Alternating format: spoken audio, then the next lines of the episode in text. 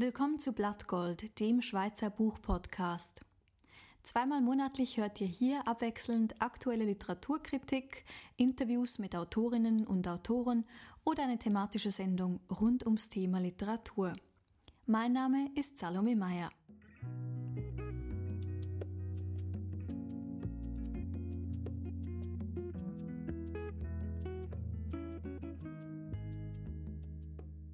Der Ruf eilt ihm voraus. Der Roman aus der Zuckerfabrik von Dorothee Elmiger steht derzeit sowohl auf der Shortlist für den Schweizer als auch für den Deutschen Buchpreis. In dem Roman spürt eine Erzählerin unter anderem der Frage nach, worin sie liegt, die verborgene Verknüpfung des Essens mit der Sehnsucht. Ich habe mit meiner Kollegin Chantal Hummler über den Roman gesprochen. Wenn man diese lose Form der Erzählung überhaupt Roman nennen kann. Die Figur, die da spricht, benennt es selber als Recherchebericht und man kann durchaus sagen, dass es ein Essay, also eine essayistische Form hat. Die, diese Suchbewegung wird auch immer wieder thematisiert. Also es gibt viele Passagen, die sehr, die, die selbstreflexiv sind, die poetologische Fragestellungen und Problemstellungen formulieren. Und natürlich wird immer suggeriert, dass der Text sich selber kommentiert. Das wäre aber noch zu fragen. Ähm, mhm. Welcher Text wird hier eigentlich beschrieben, wenn der Text über einen Text spricht? Mhm. Was, ist denn, ja. was ist denn das Ziel dieser Recherche oder was ist der Ausgangspunkt? Spannend dabei ist, ähm, der Text hat immer wieder diese Rückkehrbewegung zu einer ganz bestimmten Szene hin. Ähm, das äh, ist eine Szene, die als dokumentarisch äh, sich herausstellt. Und zwar handelt es sich um, um eine Versteigerung in Spiez, die 1986 stattgefunden hat. Und dort bei dieser Versteigerung werden die Wertsachen und ähm, Gegenstände aus dem Haushalt von Werner Bruni versteigert. Er war der sogenannte Lottokönig, also der erste Schweizer, der im Lotto ähm, Millionen gewonnen hat, zumindest eine Million und ähm, 500.000 und noch mehr. Ähm, der ein, ein, einfacher Arbeiter war, ein Bürzer sozusagen, wie wir, wie wir sagen würden, ähm, dann plötzlich unverhofft ähm, zu diesem unglaublichen Reichtum kommt und in kürzester Zeit dann diesen wieder verliert, was dann darin endet, dass er all sein Hab und Gut versteigern muss. Und in dieser Szene, die dieser Erzählerin nicht mehr aus dem Kopf geht und zu der sie immer wieder sehr fast schon obsessiv zurückkehren muss, ähm, weil sie sie nicht loslässt, sieht man, wie zwei ähm, ganz klar koloniale ähm, Figuren, die zwei Frauen darstellen, die schwarz sind, ähm, nackt, ähm, zur Versteigerung dargeboten werden. Es werden ihre Brüste kommentiert und die Beiwohnerinnen und Beiwohner dieser Szene ähm, brechen in Lachen aus. Und auch diese Szene ist sozusagen Anlass, ähm, alles weitere in Bewegung zu setzen und sozusagen motiviert die Erzählung, aber auch gerade die Recherche und verbindet sozusagen ähm, verschiedene Diskurse miteinander. Also wir kommen auch hier in Berührung mit sehr vielen postkolonialen Reflexionen, aber auch ähm, Sexismus und Klassismus sind ein großes Thema. Mhm. Kapitalismus wird stark reflektiert, ähm, ebenso der Feminismus. Mhm. Bleiben wir noch kurz bei dieser Filmsequenz, die du beschrieben ja. hast, diese Filmsequenz im, im Auktionshaus, im, im bernerischen Spiez wo es eben um diese Versteigerung dieser beiden Figuren geht. Und du mhm. sagst ja, da fließt ganz vieles irgendwie zusammen, eben diese, diese kolonialistische Blick, dieses Versteigern dieser beiden Frauenfiguren, also es ist ja fast eine Sklavenszene für mich hat diese Szene so etwas ähm, Traumartiges. Und das ist sowieso etwas, was in diesem Buch sehr oft vorkommt, dass, dass so ganz verdichtete Szenen geschildert werden oder zitiert werden. Und, ähm, und die Erzählerin geht diesem Traummaterial dann nach und versucht eigentlich wie herauszufinden, worum es denn dabei geht, oder? Also dieses mhm. Traummotiv mhm. scheint ganz äh, zentral zu sein für Elmigers Schreiben. Ja, überhaupt für ihre Poetik kann man sagen. Einerseits ähm, das Traumwandlerische, also bereits in Schlafgänger in ihrem letzten Roman ähm, begegnen wir diesem traumwandlerischen Gestus, aber auch Erzählgestus, muss man sagen. Und der immer auch ähm, etwas Geisterhaftes natürlich hat. Es ist immer auch etwas Unheimliches dabei. Auch sowohl in Schlafgänger als auch in, aus der Zuckerfabrik begegnen wir immer wieder diesen Gespenstern, die natürlich auch mit dieser Fetischisierung von, von Waren, ähm, von der wahren Ästhetik, die wir bei Marx formuliert finden, in einem ganz starken Zusammenhang steht. Ähm, interessant ist, dass ähm, es gibt immer wieder Passagen, wo die Erzählerin das, was sie an Dokumentarischem uns präsentiert, ähm, seien es jetzt Filmausschnitte, seien es Zitate aus Zeitungen oder aus ähm, literarischen Werken, aus Musi also Musikstücken etc., ähm, historische Figuren, Personen sich dann plötzlich in traumwandlerischen Sequenzen ähm, zusammenfügen zu sehr surrealistischen Bildern und Szenen. Also Adam Smith sitzt ähm, mit Marx am Tisch und sie trinken äh, Tee mit Zucker. Weil das finde ich sehr spannend. Also diese Collage, die du da beschreibst von Zitaten, von Gedanken, von Geträumten, von Gelesenem. Sie zitiert wiederholt Marie-Louise Kaschnitz oder Flora Tristan oder auch Max Frisch. Da, da kommen so ganz viele Formen irgendwie zusammen. Ganz interessant und so etwas, was ich noch nie gelesen habe, waren diese Dialoge bei ihr. Die sind so speziell, weil es sind keine irgendwie natürlichen Gespräche oder Dialoge, sondern es hat so etwas sehr Gesuchtes irgendwie. Es scheint fast wie eine Art Interview zu sein, die aber die Erzählerin mit sich selbst führt, um sozusagen in der Erzählung oder in der Recherche weiterzukommen. Also wie eine Selbstbefragung. Mhm. Also das ist natürlich schlau gemacht, muss man natürlich auch sagen. Ähm, aber ich, ich denke, was wir in diesem Buch finden, ist, Dorothee Elmiger experimentiert wirklich sehr stark mit ganz vielen verschiedenen Formen und Grundsätzlich ist das Buch bestimmt von einer Suche. Äh, man muss sagen, in dieser Suche ähm, versucht sie, und das ist der Essay, ähm, verschiedene Methoden aus und unter anderem natürlich diese, diese Inszenierung eines Dialogs, wie dem völlig richtig du gesagt hast, eigentlich ein Selbstgespräch ist. Ähm, aber die, die Frage eigentlich, glaube ich, die diesen, die diesen Text beschäftigt und die, die für Schlafgänger schon unendlich bestimmend war, ist eigentlich, was kommt danach oder was kommt eigentlich nachdem wir ähm, den Roman ähm, sozusagen verabschiedet haben, die Autorin verabschiedet haben. Das fand ich auch spannend. Das bleibt irgendwie so diese Suchbewegung im, im Text mhm. äh, ganz vordergründig und man kommt nirgends an. Also nicht, was jetzt eben im wissenschaftlichen Sinne ein Recherchebericht wäre, der am Schluss ein Resultat präsentieren kann. Mhm. Ähm, Tatsächlich fand ich aber eigentlich die Geschichte mit Werner Bruni nicht das Interessanteste an der Geschichte. Äh, und, und so wenig wie, wie dieses Buch auch irgendwie so einen Klimax hatte, so es lebt von den einzelnen Momenten und Zitaten, waren es für mich dann ähm, vor allem die Szenen, wo es scheinbar recht intim und persönlich wird, äh, wo die Erzählerin von C. -Punkt oder F. -Punkt oder ähm, auch A. -Punkt spricht. Also es sind so Abkürzungen von ehemaligen Liebhabern oder Geliebten. Und in, in diesen Erzählungen kommt dann tatsächlich der Zucker oder die Süßspeise auch immer wieder vor. In der Küche stapelten sich die Töpfe und Pfannen, in denen ich Wachteleier pochiert und Kuvertüre geschmolzen, also die ausgewähltesten Dinge zubereitet hatte, ohne dass der Gast C je eingetroffen wäre. Sie spricht sehr viel von C und, und diese Figur eben man nimmt an, es ist ein, ein Verflossener. Und der Zucker kommt an dieser Stelle vor. Also sie, sie greift ja zum Beispiel auch durchaus dieses Klischee der verlassenen Frau, die Pralines isst, ähm, auf. Also sie zitiert da an einer Stelle Ellen West, die eben Pralines gegessen hat, nachdem sie verlassen worden ist. Und diese Liebe, diese Sehnsucht und dieses Verlassenwerden mit dem Zucker ist, ist ja irgendwie so ein, so ein vorbelastetes Narrativ, das ja auch gender-typisch organisiert mhm. ist, oder? Ja, absolut. Und ich würde sagen, dass der Text sich ähm, mit diesen Topoi auf sehr kluge Art und Weise auseinandersetzt und wieder sehr zartfühlend auch. Also ähm, was, was ich eigentlich ähm, am berührendsten fand oder wo ich finde, der Text auch wirklich eine große Stärke hat, ist in dieser Auseinandersetzung mit dem Hunger.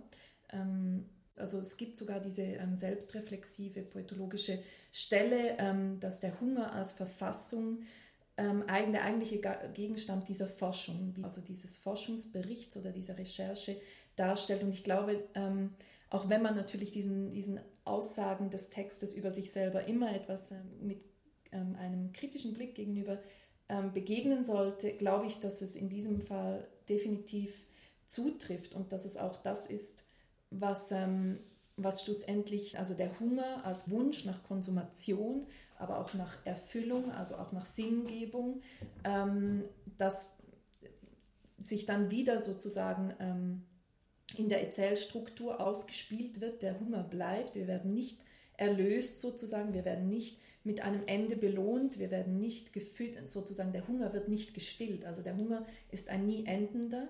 Und ähm, andererseits auch natürlich die Dimension ähm, des, der Sexualität, oder? Also der, der Hunger als Begehren, als ähm, und da ist der Text analytisch sehr klug, weil ähm, auch da eigentlich sehr deutlich wird, dass was wir uns, wonach wir uns sehnen, nicht die Erfüllung dieses Hunger ist oder des Begehrens, sondern die konstante Fortdauer dieses Hungers. Also wir möchten hungern. Die Sehnsucht genau. selbst nach etwas. Die, genau, die Sehnsucht, das Gefühl des Hungers, des mhm. Begehrens. Mhm.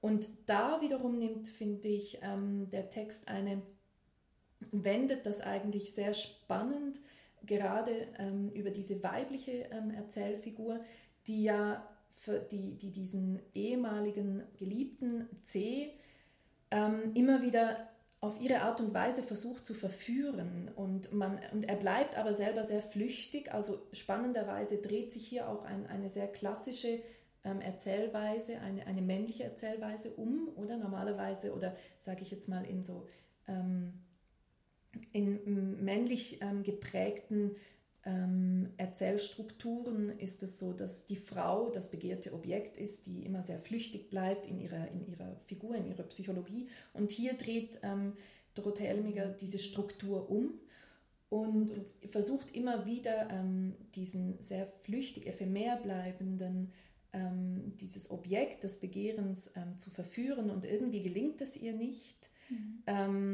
Und auch hier bleibt der Hunger bestehen. Also es gibt, es gibt keine Erfüllung. Mhm. Es gibt diese eine Szene, wo ich finde, äh, bringt sie das so wunderbar bildlich auf den Punkt. Und zwar ist das dieser Traum, wo sie träumt, dass C zu ihr kommt und in der Küche alle möglichen Schränke und Kühlschränke und Schubladen aufmacht und nichts findet, was ihm mundet. Also nichts, was ihm gefällt. Mhm. mhm. Und dieses Gefühl, diese, diese brutale Zurückweisung auch, wenn man sozusagen sich ganz geöffnet hat und dieses, dieses Öffnen und sich bloßstellen und nackt sein gegenüber und, und verletzlich sein und so weiter, das kommt ja auch alles vor. Mhm. Äh, und äh, das, das finde ich dann irgendwo interessant, dass sie immer wieder diese Bilder findet und, und dieses Essen und dieses Begehren ähm, damit auflädt, mhm. oder? Ich glaube, es ist, es ist sehr konsequent ähm, auch hier gewählt, denn in, in, in der Konsumation sozusagen verbindet sich eine christliche Tradition, also die wir auch hier und das ist auch extrem spannend. Ähm, ist auch ein, ein Topos, ähm, ist natürlich die, die Mystik, die christliche Mystik. Wir haben Teresa von Avila, die als Figur auftaucht und deren Geschichte immer wieder so stückchenweise erzählt wird. Und dann ähm, natürlich eben der, der, die, die Konsumation, also des Leibes sozusagen auch, oder? Also die Sexualität und dann natürlich das sich zuführen von Essen oder eben die Verweigerung, also das Hungern, wie wir es bei Ellen West haben. Und das Spannende ist, immer wird alles sozusagen durch diesen ähm, Diskursfilter gebrochen. Also alles wird also sozusagen vor dem Hintergrund von ähm, Gender-Theorien reflektiert oder von ähm, postkolonialen Theorien oder auch von ähm, kapitalismuskritischen Theorien. Also ob wir jetzt dem Zucker mit dort Elmiger folgen über den Transatlantik, über den, also und da, damit wird eigentlich auch diese ganze Sklavengeschichte ähm, aufgerollt oder ob wir ähm, mit, mit ihr zu Ellen West gehen und ähm, uns anschauen, dies, diesen Topos eigentlich der hungernden Frau, der Anorexie auch, was es mhm. bedeutet. Also ähm, die Anorexie der Frau ist natürlich äh, ein Thema, das unterschwellig im Text mhm. vorkommt. Also einerseits eben diese, dieses großen Begehren nach, nach Zucker, nach Süßigkeiten, mhm. auch zum Trost. Andererseits ähm, eben auch die Verweigerung von Essen, aber eben auch jeder sinnlichen Erfahrung sozusagen. Mhm. Ich denke, hier ist der Text auch wieder ähm, sehr ausgeklügelt, weil, es, weil er beide Seiten dieses, des Hungers und des, also des übermäßigen Hungers, also der Esssucht, dieses, ähm, dieses, dieser, dieses monströse ähm, Begehren, dieser monströse Hunger, wie auch die absolute Verweigerung von Essen in sozusagen ähm, in, in ihrer gegenderten ähm, Repräsentation reflektiert. Also wir haben eben die, diesen ähm, Topos der hungernden Frau, der Asketin, die sich verweigert, sei es jetzt ähm, um schlussendlich dann ins Paradies zu gelangen, also zu transzendieren sozusagen, um dann sich mit Gott zu vereinen.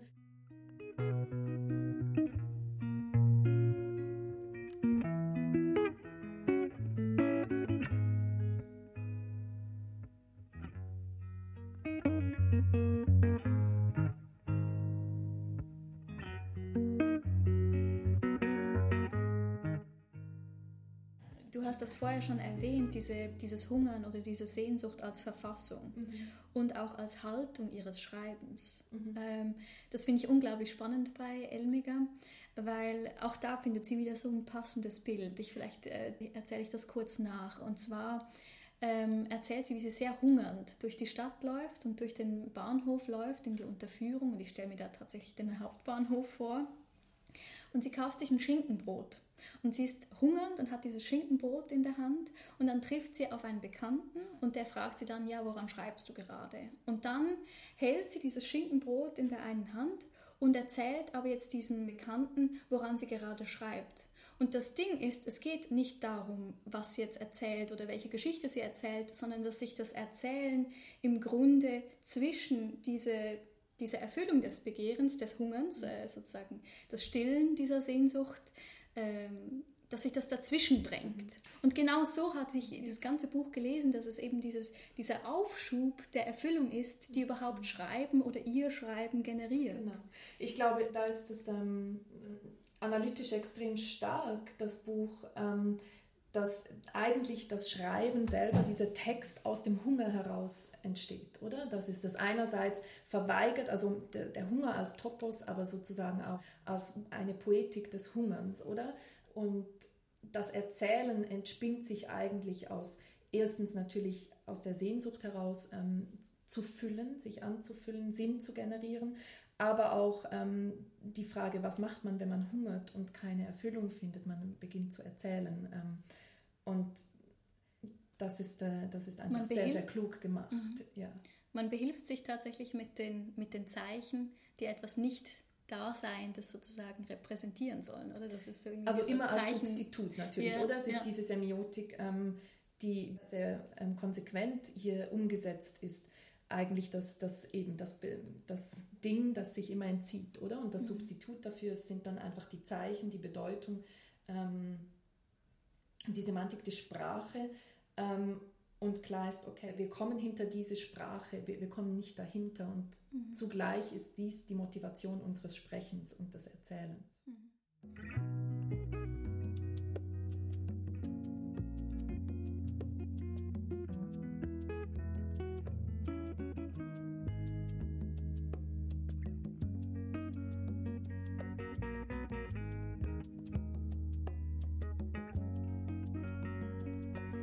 Im zweiten Teil dieses Podcasts spreche ich mit meinem Kollegen Philipp Auchter über das Debüt von Lukas Meisel, Buch der geträumten Inseln.